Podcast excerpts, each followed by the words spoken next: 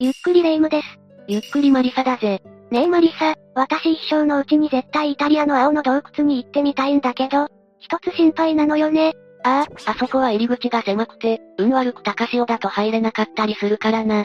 その心配か？違うの、十何時間も飛行機に乗らなきゃでしょ低気圧でおまんじゅうフェイスが破裂しないか不安で。いやさすがに大丈夫だろ。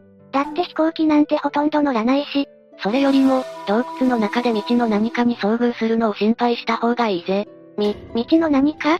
それも確かにヤバそうね。洞窟ではまだまだいろんな発見が続いているからな。よし、じゃあ今回は洞窟で見つかった奇妙なものを7つ紹介してやるぜ。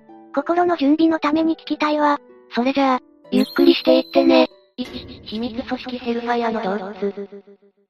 最初に紹介するのは18世紀イギリスの秘密結社、ヘルファイアクラブの洞窟だ。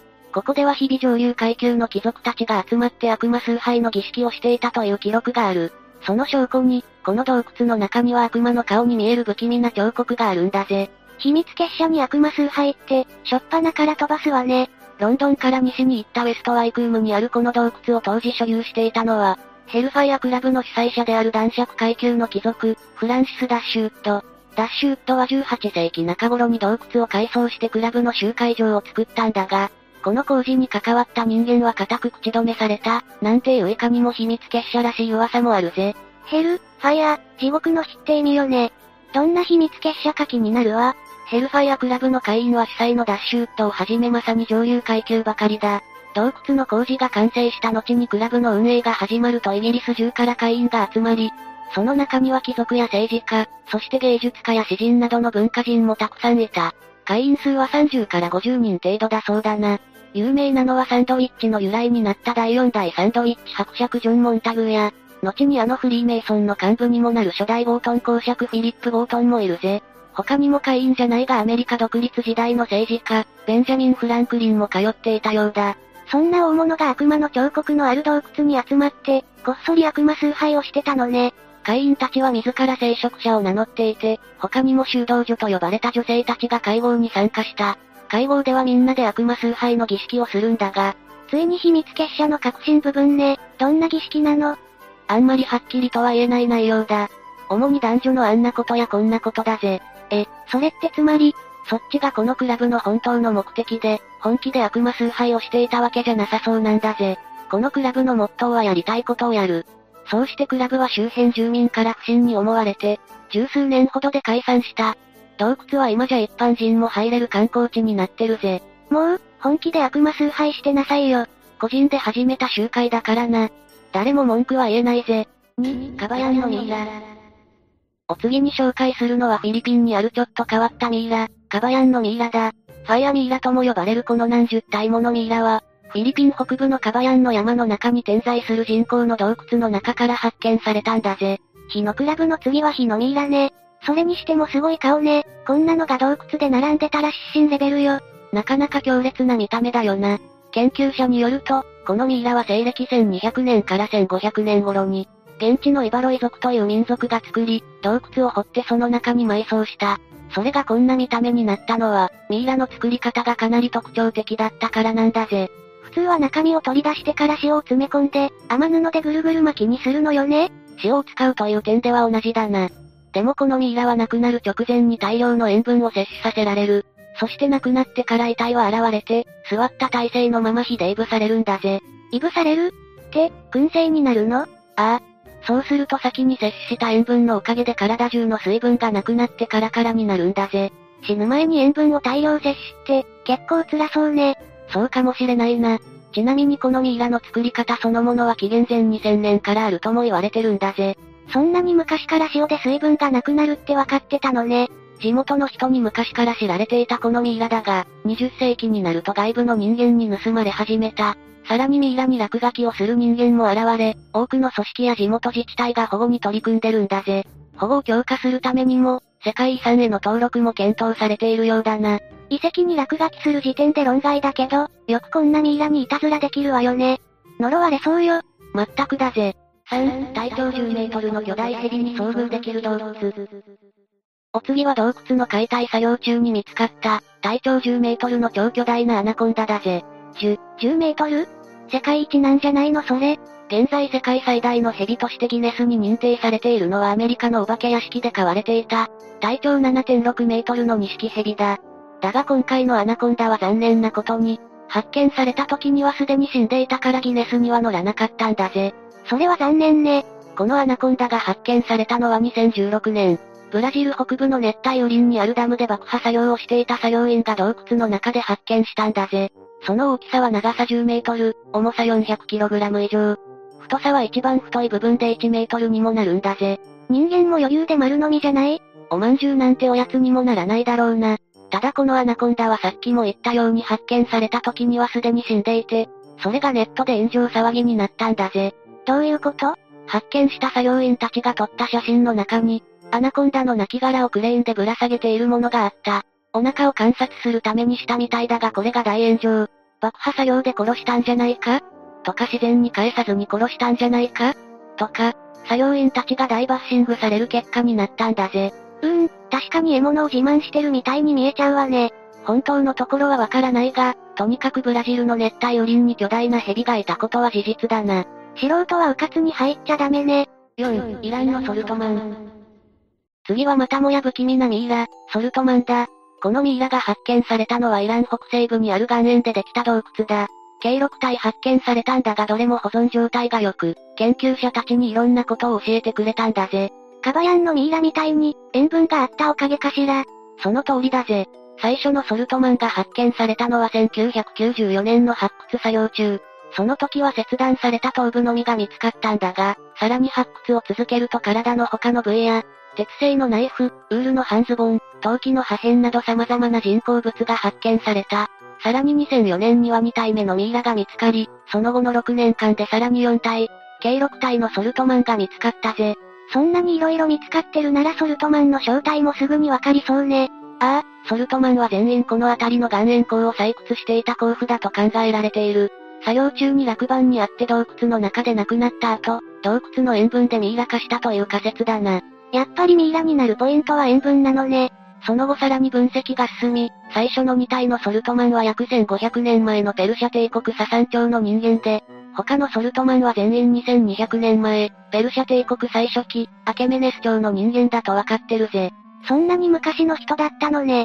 それにしても本当に状態が良くて、最初に発見された1500年前のソルトマンの左耳には、生前から身につけていたと思われるゴールドのイヤリングが残ってるんだぜ。ゴールドなんて、その時代ならかなりのお金持ちだったんじゃないの？そうそう、高い地位だったんだろうな。そんな人が岩塩港にいたのはちょっと不思議だぜ。いくら状態が良くても、まだまだ謎は残されてるのねソルトマンのミイラは現在テヘランの博物館で展示されている。これからもっと詳しいことがわかればいいな。5、エイリアンの頭蓋骨。お次に紹介するのはロシアの洞窟で見つかった、宇宙人のものとしか思えない奇妙な頭蓋骨だぜ。う、宇宙人の頭蓋骨？ほら、早速見てくれ。これは2016年にロシアのコーカサス山脈にある洞窟の中で発見された2つの頭蓋骨だ。この頭蓋骨の特徴は3つ。背骨の位置からして2本足で立つ生き物であること、顎がなく、口が存在しないこと、そして大きな角を持つことだ。2本足で口がなくて角が生えてて、って、本当に宇宙人としか思えない見た目ね。特に口がないなんてイメージできないわ。そんなのが2体も見つかったんだから驚きだよな。学者の中には羊の頭蓋骨が偶然こんな形になったんじゃないか？という人もいるが、もしそうなら同じ場所で複数体見つかっていることの説明がつかない。だから、やはり宇宙人の骨だと考えられているんだぜ。ひ？ぃ実際にこの仮説を調査した人もいる。歴史学者のゼカリア・シッチンさんだ。彼はこの骨を、惑星ニビルにいる宇宙人のものだと主張しているぜ。惑星ニビルって、テンション高いな。でも、ここからもっと面白くなるぜ。惑星ニビルは3600年の周期で地球に近づく太陽系の惑星だ。ニビルからやってきた宇宙人は、この骨が発見されたあたりに住むアゼルバイジャン人の起源だと彼は主張していて、さらにシュメール神話の神アヌンナキの正体こそがニビルの宇宙人だとしているんだぜ。大昔にやってきて地球に定住したのね。ちなみにそのアヌンナキってどんな神様？アヌンナキは天から来た人々という意味で、シュメール神話では神々の総称として使われている言葉だ。さらにアヌンナキにはこの頭蓋骨のように角も生えているんだぜ。語源も見た目もこの頭蓋骨にぴったりなのね。そしてなぜこの洞窟で骨が見つかったのかという話になるんだが、実はこの骨、あのナチスドイツの総統、ヒトラーのコレクションの一つだと考えられているんだぜ。ええー、ここで急にその名前が出てくるの？オカルト好きとしても有名なヒトラーだが、実は1939年に自分たちアーリア人が、人種として最も優秀だという証拠を探すための研究機関、アーネンエルベを設立している。アーネンエルベはオカルト研究も含めた探索活動としてコーカサス地方でも活動していたようだ。その証拠がこれ。骨が出てきた洞窟の近くの森で発見された、アーネンエルベの紋章が入ったブリーフケースだぜ。ちゃんとした証拠まで見つかってるのね。もう絶対そうよ。ヒトラーが研究してたのよ。さらにケースの近くではアーネンエルベが活動を始めた、1939年の年号が刻まれた指輪も見つかっている。まだ組織と骨を直接関連づけるような証拠は見つかっていないが、もしかすると、この組織が宇宙人の骨を見つけて洞窟の中に隠したかもしれないな。近くで見つかったなら絶対そうよ。頑張って証拠を見つけてほしいわね。うんうん、やっぱり宇宙人の話はロマンがあるぜ。6、目に釘が刺さり首に縄が巻かれた老婆の像。さてお次は、ニューヨーク州の洞窟で見つかった呪いの像だ。早速写真を見てくれ。うわ、なにこれ。目に釘が打たれてる人間。五寸釘みたいなやつかしら。まさに呪いの像だよな。これは老婆の像だと考えられていて、その見た目は、目に何本もの釘が刺さり首に縄が巻かれるというなんとも不気味なもの。そしてこの像の周りでは、様々な怪奇現象が起きてるんだぜ。か、怪奇現象、ホラーってことふっふ、ではでは、ことの経緯を話すぜ。ひえー。この像が見つかったのは2016年の1月。ニューヨーク州のキャッツキル山で、二人の男性、A さんと B さんがハイキングをしている時に洞窟の中で見つけたぜ。ハイキングコースから外れた場所にあったその像を不思議に思った二人。そして B さんは、A さんの反対にもかかわらず、その像を家に持ち帰ることにしたんだぜ。絶対ダメよ、死亡フラグよ。それから数日後、A さんの元に B さんから電話がかかってきた。その時の B さんの話では、像を持ち帰ってから像が動く、水のような変な匂いがする、夜になるとガタガタと物音が聞こえる、誰かにドアをノックされるなど、自宅のあちこちで様々な怪奇現象が起こっていたんだぜ。ほらやっぱりダメよそんなん持って帰っちゃ。二人は木製のその像を燃やしてしまおうかとも考えたが、先にこの像について、何か知っている人がいないか、ネット掲示板で質問して情報収集をすることにした。その質問には大勢のオカルト好きから反応があり、いろんな憶測が飛び交ったが、結局像のことを知っている人は誰もいなかったぜ。誰も見たことない呪いの像なんて捨てるのも怖いし、どうすればさらにその後も怪奇現象は続き、恐怖が限界に達した B さんは A さんの家に泊まることにした。その後も A さんはネットで助けを求め続け、ついにオカルト専門家の夫婦から連絡が来たぜ。進展がありそうね。超常現象博物館を運営している夫婦は二人に、像を捨てたり燃やしたりしないようアドバイスをして、像を博物館に送るよう伝えた。二人は迷わず像を手放し受け取った夫婦は像の調査を始めたぜ。これでひとまず安心ね。夫婦が像を観察すると新たな事実が分かった。実はこの像、一見古いものに思えるが、釘や縄が付けられてからほんの一年も経っておらず、像そのものも一年以内に洞窟に置かれたものみたいなんだぜ。古代の遺物じゃなかったのね。でも見た目からして呪いを込めて作られたことには間違いない。そして夫婦は像を事務所に保管することにしたんだが、ここでまたとんでもない事件が発生した。また超常現象。夜遅く、事務所で物音がしたから夫が様子を見に行くと床に何かが落ちていた。それはプラスチックでできたイエス・キリスト像。十字架に貼り付けるようにして、壁に飾られていたはずが、腕が取れて体が床に落ちていた。不思議に思った夫がキリスト像の元の置き場所を見ると、ま、まさか、そこには、例の老婆像があったんだぜ。ひえー、偶然にしても縁起が悪すぎるよな。そんな現象を体験してしまったからには監視を強化するほかない。夫婦は24時間体制でカメラを回して像を監視することにした。その後も事務所では水に濡れた足跡がついたり、B さんの家でもしていた水っぽい悪臭がしたり、いろいろな怪奇現象が起きたが、結局像の正体はわからずしまいだぜ。そんな目にあっても手放さずに監視し続けるなんて、さすが専門家ね。私なら神社に預けちゃうわ。博麗神社に？うちは専門外よ。7、不気味なマンモスケーブの幽霊。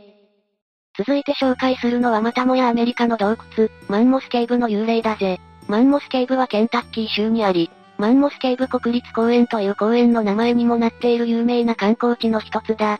この国立公園は東京23区の3分の1を占めるほどの広大な広さで、洞窟群の長さは全長 560km にもなる。さらには国立公園としてだけではなく、世界遺産や生物圏保護区にも指定されているぜ。さっきの呪いの像は見るからに怪しかったけど、そんなに有名な場所でお化けなんて出るの？ああ。実はこの洞窟の中を歩くハイキングコースでは、アメリカで一番怖いハイキングコースの一つに選ばれるほど心霊現象が頻発するんだぜ。アメリカで一番、それはちょっと怖いわね。ハイキングツアーに参加するとマンモスケーブの歴史について学ぶことができる。実はマンモスケーブの一部は1800年代に結核患者を治療する施設として使われていた。だから結核で亡くなった方の霊が今でもさまよっているという噂があり、実際に誰かが咳をするような声が聞こえることもあるそうだぜ。なるほど、そんな歴史があったのね。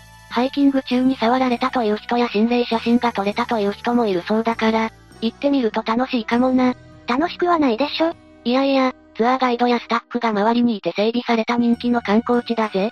そんな安全な場所で心霊体験ができるなんて、結構お得じゃないか？う、そう聞くとちょっと惹かれちゃうかも。だろ、いつか行きたいぜ。今回は洞窟で見つかった奇妙なものを解説したが、どうだった？洞窟って鉱石とかの発掘だけじゃなくて、秘密結社の集会場とか宝の隠し場所とかいろんな目的で使われてるのね。心霊スポットまで出てきて楽しかったわ。やっぱり人目をしのげる場所って何かを隠したくなるからな。これからも新たな発見がどんどんあるかもしれないぜ。私が洞窟に行って先に見つけちゃうわ。その前に飛行機を克服しような。それじゃあ今回の動画はここまでだ。みんなはどの発見が興味深かったかコメントで教えてくれ。動画が面白かった人はチャンネル登録をして、今後の動画も楽しみにしていてね。ついでに高評価ボタンも押してくれると嬉しいぜ。それでは、ご視聴ありがとうございました。